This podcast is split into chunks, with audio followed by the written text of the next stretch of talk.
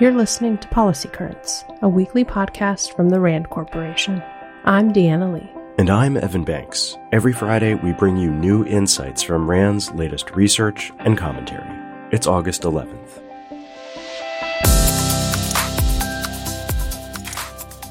In Ukraine, Syria, several African countries, and other conflict zones around the globe, private contractors are operating on behalf of the Russian state.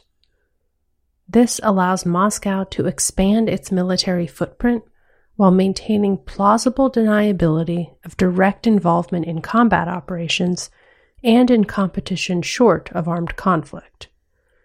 In a new report, our researchers use RAND's will to fight model to identify ways the United States and its allies can use cognitive maneuver to counter Russia's private military actors. What is cognitive maneuver? Tactics that shape the global environment in order to change minds and behaviors. Here are some examples. The United States could exploit the fact that private military personnel tend to be motivated by money rather than a sense of patriotism or loyalty to Russia. Additionally, Russian military and private forces might have negative views of one another that could be exacerbated. The US military could also create a societal backlash in Russia by disseminating information about the use of Russian veterans in private military roles and how poorly they are treated. Efforts such as these may be especially important as Russia increases its use of private military actors worldwide. As part of its nationwide stability maintenance strategy, the Chinese Communist Party detains, persecutes, and convicts people in Tibet for nonviolent forms of protest and other expressions of dissent. But the precise workings, nature, and scale of Beijing's repression are not well understood. A new RAND Europe analysis uses nighttime lighting to learn more. This data, captured by satellite based sensors, paints a picture of electricity consumption at night at specific locations over time. Overall, the data reveal that there are currently at least 79 prisons and detention centers throughout Tibet. In fact, most towns and villages have a detention center. The data also show patterns of growth in nighttime lighting, concentrated in higher security detention facilities. This trend may suggest a shift toward longer detentions and imprisonments by the Chinese Communist Party. It's important to point out that satellite imagery and nighttime lighting analysis only address one aspect of this complex problem in Tibet. Other areas, such as understanding the conditions inside facilities and imperceptible forms of control, deserve further attention. RAND has been studying truth decay, the declining role of facts in American public life, since 2017, examining how it erodes civil discourse, contributes to political paralysis, and threatens democracy as we know it. According to a recent RAND paper, truth decay is also degrading U.S. national security. Here's how.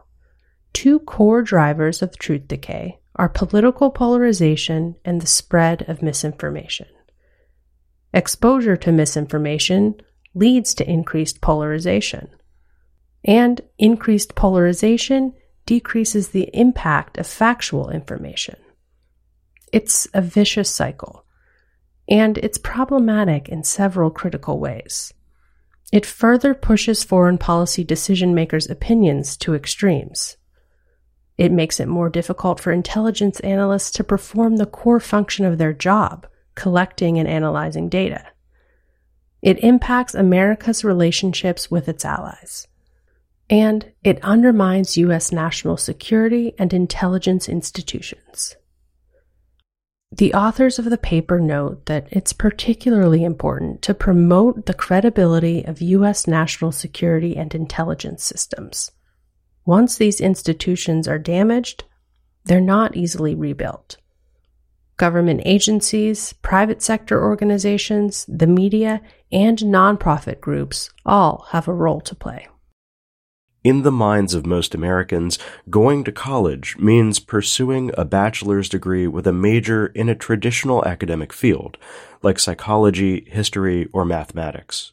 But more and more community colleges and regional universities are offering short-term certificates in fields like healthcare, information technology, and advanced manufacturing, programs that require anywhere from a few months to two years of study. Students can then stack these credentials and use them toward longer-term advanced degrees.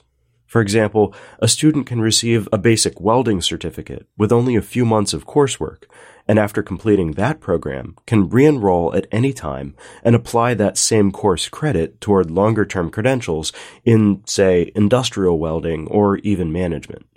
The hope is that these stackable, short-term credentials serve as on-ramps into more skilled occupations and longer-term college enrollment thereby increasing access to middle class jobs for individuals who complete them.